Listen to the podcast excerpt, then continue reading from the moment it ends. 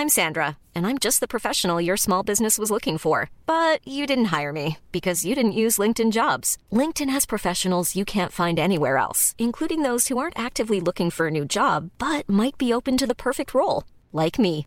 In a given month, over 70% of LinkedIn users don't visit other leading job sites. So if you're not looking on LinkedIn, you'll miss out on great candidates like Sandra. Start hiring professionals like a professional. Post your free job on linkedin.com/people today. If you've spent any time around policymakers or cutting edge researchers, then you've probably heard of the term co design. Co design creates knowledge through partnerships and participation between community partners and researchers. Co design creates space for community leaders to bring expertise drawn from lived experience to the centre of the research process. Some co design is amazing, and some is less so. So we thought it was worth getting a clear understanding of what gold plated, high quality, co designed, co produced research looks like. Today's Changemaker chat is with Lizzie Pellicano. Lizzie is a professor at University College London, having built a career focused on autistic research in Australia and in the United Kingdom. She has learnt the power of working with communities and researchers with lived experience to design research questions, undertake research, and analyse data. She has found that co design not only produces the best research, but it produces powerful, enduring connection with community. This episode is an expose into a practice that attracts a lot of talk, but is not well understood. So, let's go. I'm Amanda Tattersall. Welcome to Changemaker Chats, conversations with people changing the world. Changemakers also produces episodes that are feature stories about social change campaigns. Changemakers is supported by the Sydney Policy Lab at the University of Sydney. They break down barriers between researchers, policymakers, and community campaigners so we can build change together. Check them out at sydney.edu.au backslash policy dash lab. Changemakers also runs an organising school where you can sharpen your skills to make change in the world. All the details are on our website where you can also sign up to our email list. It's changemakerspodcast.org.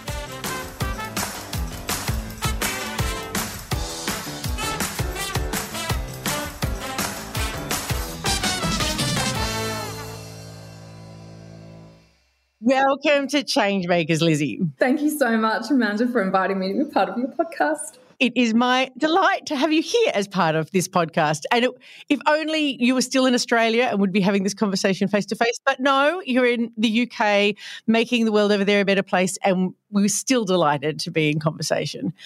So, my first uh, question to you is you know, you do many things and you've had a long career as an academic, but very much I know I see you as a change maker because of the work that you do. What do you do in your work as a as a researcher that causes change in the world? Good question. I, I, I think about change in two ways. I think first of all, I want to help facilitate and lead new kinds of research on autism. So, research that is driven in part by autistic people themselves and their allies, and which directly maps onto the realities of people's everyday lives. And second, I want to kind of use the amazing facilities of some of the world's best universities to help build community for autistic people and especially autistic self-advocates helping people you know to meet each other get the training and support they might need to lead change for themselves. I think that's really interesting that you that you engage in co-design, co-produced, co-created research with a particular community of people. In this case, autistic people, right? And you've done so for most of your career. I'm interested in why you chose that path. That doesn't seem to necessarily be an easy path or a well-trodden path to go back as far as you feel is necessary. And can you explain to us some of the reasons why, or the experiences that you had that grounded this kind of approach uh, to research for you? Well, going back quite early on, you know, I, I was brought up on a dairy farm in Perth, or actually miles from Perth in Western Australia. I was the eldest daughter of an Italian Irish family, and I was the first person to go to university. So I didn't really, I don't think I ever understood, you know, even what an academic was, even during my undergraduate kind of degree. So I, I kind of think about why autism is more important for me than why you know why I've become an academic and a researcher in, in, in this way. I don't think I'd ever have become an academic had I not fallen in love with autism research and it's that you know that actually started right back when I was a student studying psychology as an undergraduate, and it was when I was a 19 year old that I found, um, found myself working with a beautiful little four year old boy who had an autism diagnosis and his family, and I'd go to his house once a week um, just for one afternoon. And each of those afternoons, we'd kind of sit around at the wooden kitchen table in their house in a suburb in, in Perth and slowly, bit by bit, I'd kind of help him with his language skills, or I'd throw a ball to help him with his, you know, motor skills. And it was those interactions with that family and with and with that little boy that really changed my life. So I was just totally inspired by him and his mum and his dad and his sister. They had some really, really trying times, particularly around toileting issues. But they really taught me a lot about about support, about resilience, about empathy, but particularly about the everyday realities of autism and being autistic, which was at the time oh so different from what I was reading in the journals and, and, and the textbooks. And working with that family really spurred my interest and desire to pursue an academic career so that I could grasp you know what autism is and how those people who are autistic or live with those who, who are autistic can lead the very best lives possible. And so and so you, and so the your interest and your passion was the experience of this family and particularly this beautiful boy. And you decided that research could be the space in which you enacted that. But how did you come across a form of research that allowed you to I don't know, to challenge what you were reading in the journals that seemed to disregard all this all this experience? Yeah, so at the start, I was I think I was trained as quite a a very conventional autism scientist. In fact, I was I think I was uber conventional, but um, you know, totally committed to the methods and approaches I'd learned from you know some amazing academics at University of Western Australia.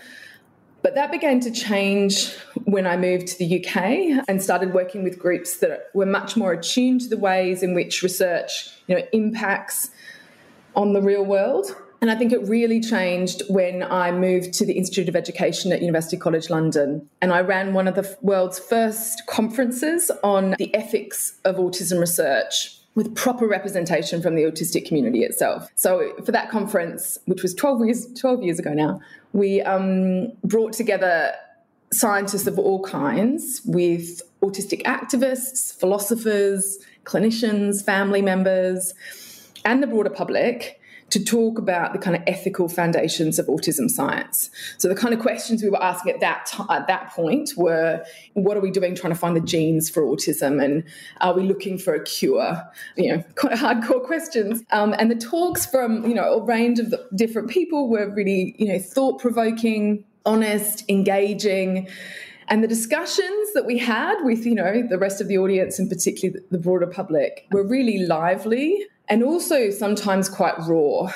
In fact, I don't think I've ever been in a space, an academic space, with with so much energy. But it was one of the most uh, one of the talks that was given by my wonderful friend and collaborator Wenn Lawson, who I know you've inter- interviewed before. Who has been on this podcast earlier this year. Indeed. For people who his, I mean, it was his talk that struck really struck me. I think he talked about the notion of interdependence so, not independence, but interdependence. And he said something like that day, said I'm paraphrasing, but you know, throughout the generations, society has consisted of needy of people needing one another, so depending on one another. And that it's not shameful to need other people in one's life. You know, some people need more support and assistance than other people, um, but we all need each other. And I think that notion of that we're all dependent on each other um, sometimes in our lives more than others, and some people, you know, more than others. That is that we're interdependent should not have been a revelation to me at all, but it really was. And I think that's partly because it contrasted so sharply what was in the autism research literature at the time, and in fact still is. That is a you know that a good life for an autistic person is one in which they're able to live and function independently. That conference and particularly Wenn's talk really made me start to question the assumptions underpinning autism research, which made it seem, you know, either explicitly or implicitly like we knew what a good autistic life should be. And that conference that day made it very clear to me that we did not know that. Yeah. So that's why I think where where it where it kind of my I guess my views kind of shifted and I really started to question um, the kind of standard conventional um, autism science and whether it, was really making an impact on the on the people for whom it should serve. And what strikes me as fascinating is not only was this agitation around that we that actually life is interdependent. I also hear like it, it, was also an agitation in some respects to say that our research is interdependent. That that that some perfect little researcher sitting in a corner on their own can't possibly produce the right the right research for a community. And, and so tell us about how you you encountered and, and sought to apply this idea of interdependence or relationships, co-production, co-design, all these fancy phrases to, to the, your research working with the autistic community. Yeah, so that's a great way of putting it, Amanda. So that really started, I think, when um, we did a study. It was in London called "A Future Made Together," together, and it was about looking at the kind of state of research in the UK at the time, state of autism research. So what had been how much had been funded in terms of British autism research, and, and particularly what the money had been spent on, what kind of research. And what we found was that most of the um, the funds and and and and or the, the research that attracted the most funds was going towards research to understand the underlying biology and causes of autism, and very little was going on research, you know, designed to help support autistic people in terms of educational services and other types of supports. And as part of that project, we also did a consultation with community members, so autistic people, their family members, professionals who work with autistic people, and their and also researchers. And we asked them what they thought about British research at the time, and also what they might prioritise um, in the future. And you know, they were pretty impressed with what was going on in British autism research, but they they really didn't think that it had any impact on their lives, on their everyday lives. And what they wanted to see was, you know, that there was this massive disconnect between, you know, what was being researched and what they wanted to see researched. They wanted research that, you know, that was going to have a more immediate effect or you know that was going to actually have some practical impact on their on their lives and so what we what we you know our one way, I guess, to kind of bridge the gap between you know what was being researched and what people want to be researched is actually to get people involved in the research process. And so it's really since that study that I've been very committed to try and advocate, but also in my own research, committed to doing research that involves community member, members as partners in the research process because I think it does get, we, in doing so, we do get research that is more relevant to people's everyday lives, is more tailored to to their needs and wants and is also more consistent with their values. So let's turn to this question of, of how to understand this kind of com, you know uh, community led research, this this partnership that you're talking about. So for anyone who, who's listening, if they've ever been connected to a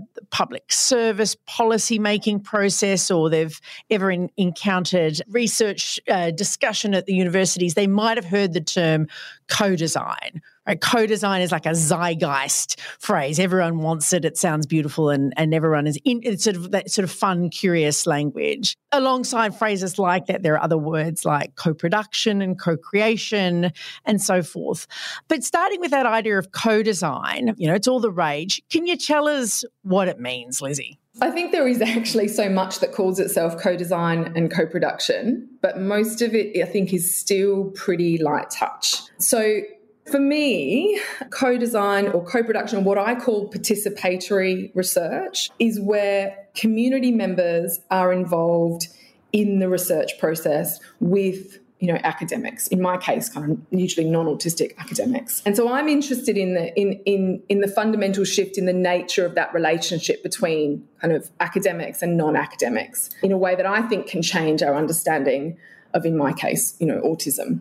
And just to give you an example of how that might kind of play out in um, practice. We recently did a study uh, which was called the Hidden History Study. And in that study, we gathered the untold histories of late diagnosed autistic people who themselves were now in mid to late adulthood. So, for those of you who don't know, that um, you know most or lots of autistic people get diagnosed in in early childhood, some you know in late childhood, and then you know some, and some now in adulthood. The people that we spoke to were were very un, were underrepresented in autism research, and they essentially have you know grown up at a time when autism was virtually unknown. So you know psychiat- psychiatrists weren't diagnosing it because it was kind of a new thing and, and, and kind of unheard of. And we were interested in what it was like to you know what their lives were like growing up without a diagnosis and also what it was like to receive a diagnosis later on in their lives, often very late. Um, we had a also we had a couple of seventy-two year olds um, who were in, in, our study. So basically, we to to look at this, pro, in my view, properly, we um, we put together a team of non-autistic academics, autistic researchers, and community members. As well as an autistic advisory group who oversaw everything. And all of those people actively participated in making decisions about the research, including from, you know, right from getting the funding to analyzing the data, you know, to make sure we were interpreting it properly and disseminating the findings. For me, that was a deep and sustained effort at genuine co production in autism research. The other novel thing about that project is we used an oral history approach where we essentially record the recollections of people and groups um, in order to kind of situate their stories in, in a particular time and place in history. And what was amazing about um, our, our studies was we had autistic community members who we trained to actually do the oral history interviews with our participants. And, you know, we learned so much from this project that I won't talk about here. But um, what we learned most of all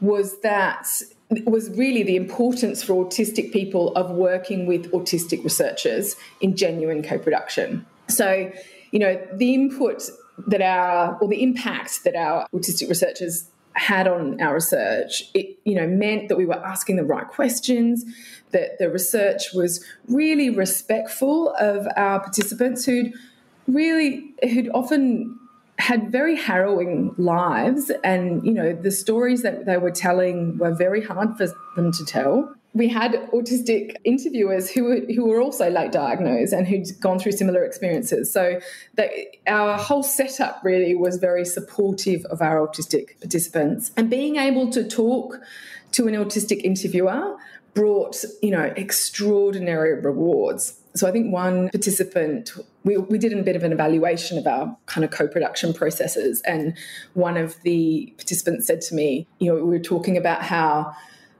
when she was talking to the autistic interviewer, it, it, it, felt like a really safe space, you know, a space where she could be authentic. She didn't have to mask or pretend not to be autistic. She could just be herself. And she essentially she knew that like the autistic interviewer would, would get it and get her. That meant critically that our autistic, you know, those interactions with our autistic researchers meant that people our, our, participants shared insights that they might not have shared otherwise with a non-autistic researcher or you know at least a researcher who was not kind of on their wavelength. Put simply that you know the it, it basically meant they were telling us things they might not have told us. So it's basically we got we got better, more meaningful research through our kind of participatory or co-production processes. And it's such a complicated co production. Like sometimes I think that when people think of co design, they think of academics who wear one hat, their, their research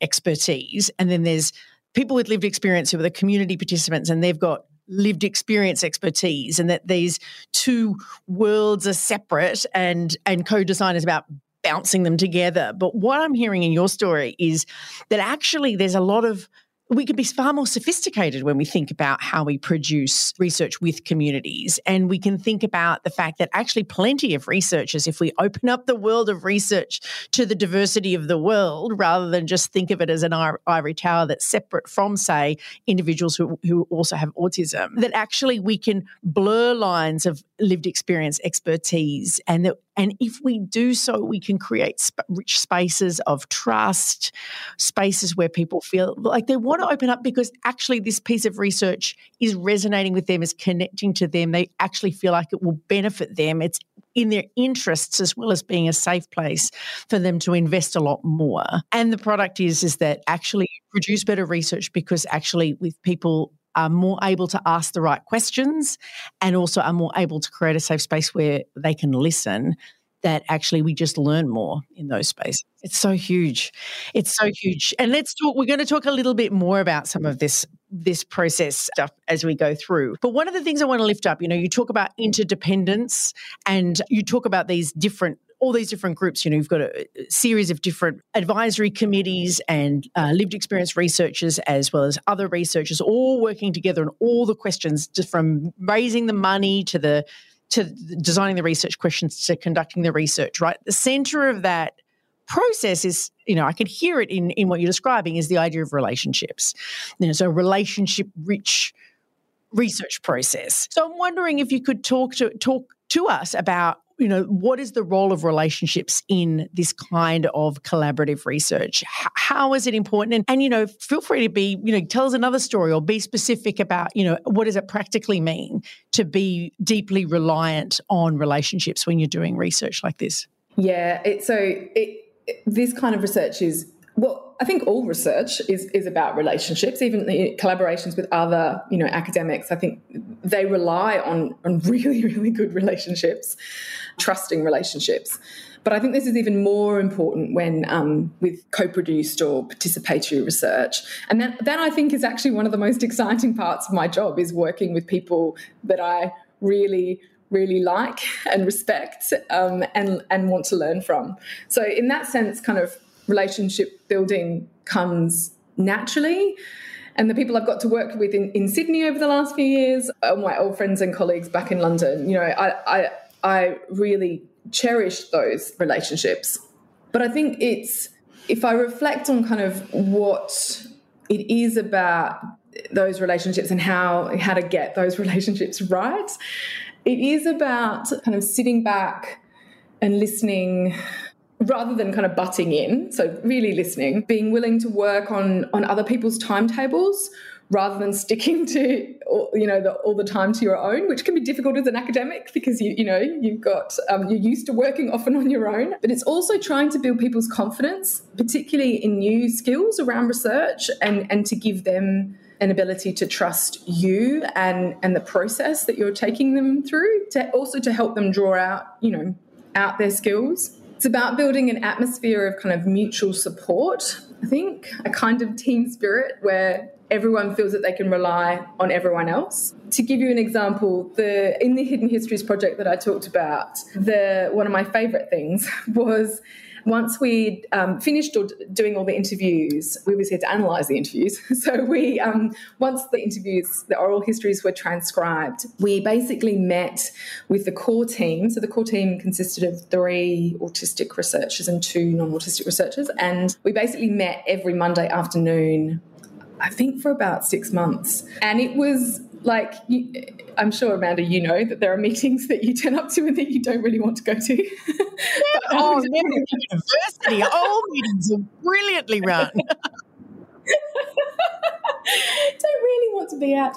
But this was not one of those meetings. I loved those meetings. They were, um, you know, so what we would do is, is we would kind of, we'd have one or two transcripts that we would read, or people's interviews we would read, and we would discuss them. But we would also get to see each other.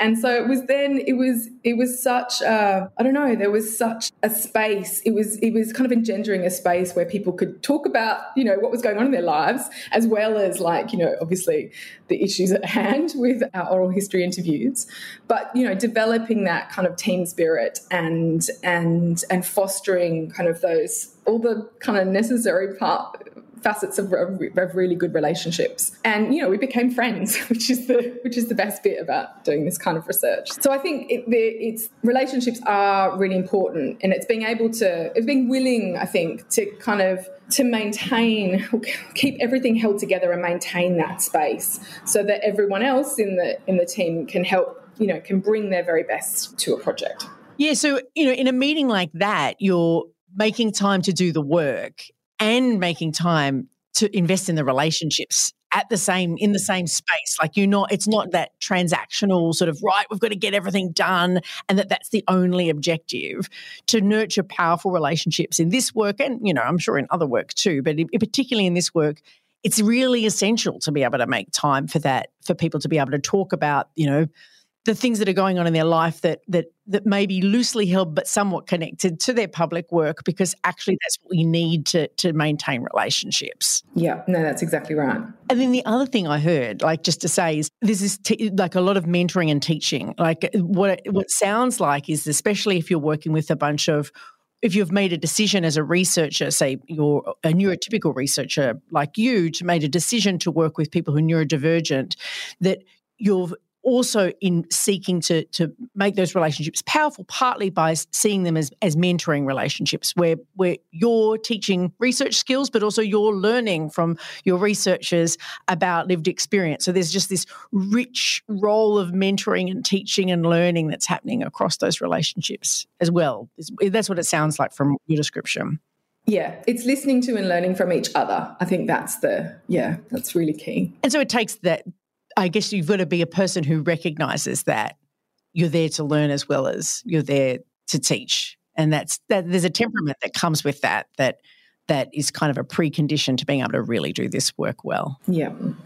yes. So let's talk. I, I, I, want to sort of investigate this question of power, right? So co design sounds beautiful, co production. Oh, we're all working together. It's all nirvana and perfect. But actually, we live in a world that's full of power and hierarchy. We know that plenty of academics are bestowed status that makes them believe that they're powerful, that and that actually comes with resources of power, like what you've described. You're working in these big institutions that do have resources and the capacity to exercise power and you, they can exercise that power for good, right? Power's not all bad. Power's the ability to act. But I want to talk to you about how power plays out in these in this co-production, uh, co-design process, right? So you, you're a typical senior academic working with individuals from the autistic community. You can see, you know, you don't have to be a, genius to identify that that there could be power dynamics that exist within that space in all these spaces, like how people come, whether they come as individuals, whether they come as organizations, whether they have pre existing relationships, whether the academic is convening the people for the first time. Can you talk to us about how you seek to understand the process of power in a in co-produced participatory research and how you seek to guard against its more negative sides you know that we know power can can can move to a power over space. How do you avoid that? How do you seek to to not have that happen in this research process?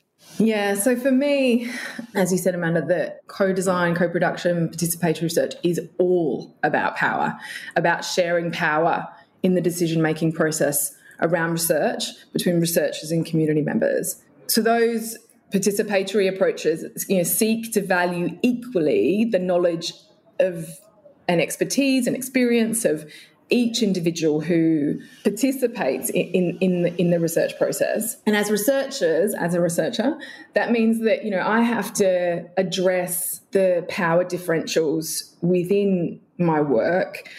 And that means trying to make sure that everyone gets to have their say, nobody's left out, that they can contribute in a way that they feel is most comfortable to them. That's particularly important for autistic um, community members because they might they might need to communicate in non-traditional ways, like perhaps using text forms, or they might prefer email to like you know share their views or whatever. So got to be really aware and make sure that the you know the way that we're they can contribute is accessible to them. And critically, to make sure that what they're saying is actually heard and that it has an impact on the research itself. So it changes the you know, nature of what we're doing. I don't think sharing power is very straightforward thing to do. And I think I'm sorry to say that a, a lot of academics I think can be a bit greedy about holding on to power and influence. Often, you know, understandably because they've had to to battle very hard for it, you know, to forge a career, they have to, you know, publish papers and get grants and, and escape the shadows of their super, your supervisor. But as a result, I think they're not very good with sharing power or or building kind of new collective power with others, particularly community members. So I've seen academics, you know, try to push all kinds of people out of the way to dilute their influence. And so often autistic researchers, autistic self-advocates, autistic community members, lay community members are often squeezed out of kind of key decisions around research even by those who claim to value their perspectives or to say that they're interested in doing co-design or co-production which you know is is i think it can be frustrating because I think we just have so much to learn from people who have experiential expertise. So, and, and as, as you said, like it is about valuing community members' distinctive experiential expertise. In my case, autistic people's experiential expertise. You know, so researchers have expertise in designing and implementing research, and, and parents of autistic children have uh, of expertise with living and caring for someone who's autistic, and autistic people have expertise of, of being autistic. You know, of, of lived experience of being autistic. And some people have like, you know, multiple roles and have lots of different expertise. But I think it starts with having that deep appreciation for those different sorts of expertise and being willing to listen to and learn from that expertise that kind of, uh, you know, that allows kind of you know, new and exciting dynamics to develop. I love that you say that that can be seen when voice has an impact on the research, right? Like it's the difference between actual co-production and consultation where you you know where consultation where you where you might run around and get people to write things on a post-it note and it's left in the past because the plan is already set. In this process, you can tell you actually are making the work happen as you go along because your knowledge and lived experience expertise is, is bumping up against research expertise and actually changing the content of the research as it goes. It's like quite a that's to me that's a really clear measure. If if if, if you're a person designing policy or you're a researcher and you're not being changed by the process, then you're probably not engaged in the process. Yeah, yeah, exactly. Okay. Well, I think that a lot of our listeners will be going, "Oh, this is so helpful." To be able to hear someone actually explain a, a, process of actually doing a piece of co-design research concretely, like with the different examples that you've laid out.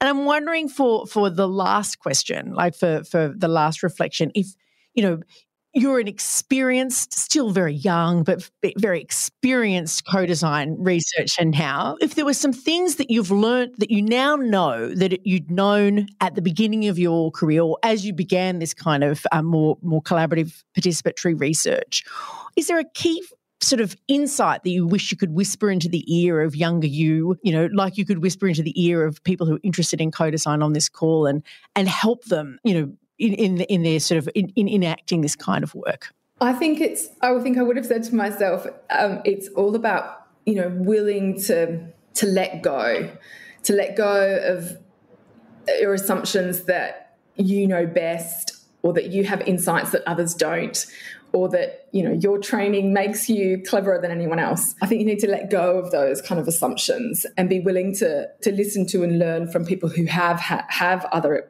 experience and other expertise. And then to connect with others. So those who have direct experience of, of what you're in, what you're interested in or whose lives have just given them a kind of a view that no one else will have and then it's about working together you know trying to forge and you know and build those build those really trusting strong relationships with each other where you can do research and, cha- and change the nature of that research that, so that it has a real impact on on the people that it's you know it's meant to. Awesome. Okay people so this is how we do it properly rather than how we do it sort of you know superficially. Thank you lizzie. Thank you for sharing your wisdom about how to do this kind of uh, of kind of co-produced research that hopefully becomes more and more prevalent within how we produce public policy going forward. Thank you so much amanda for having me. Our pleasure pleasure. Changemakers is hosted by me, Amanda Tattersall. Remember to subscribe to this podcast to catch all our episodes. And this is Series 6, so there's plenty to look at in our back catalogue. Changemakers is produced by Lachlan Hodson. Our audio producer is Jules Walker. Our series sponsor is the Sydney Policy Lab at the University of Sydney. They break down barriers between researchers, policymakers, and community campaigners so we can build change together. Check them out at sydney.edu.au backslash policy dash lab. Like us on Facebook at Changemakers Podcast and check out changemakerspodcast.org for transcripts and updates on all of our stories. And don't forget to take a look at our organising school if you want to take a deeper dive into the art of changemaking.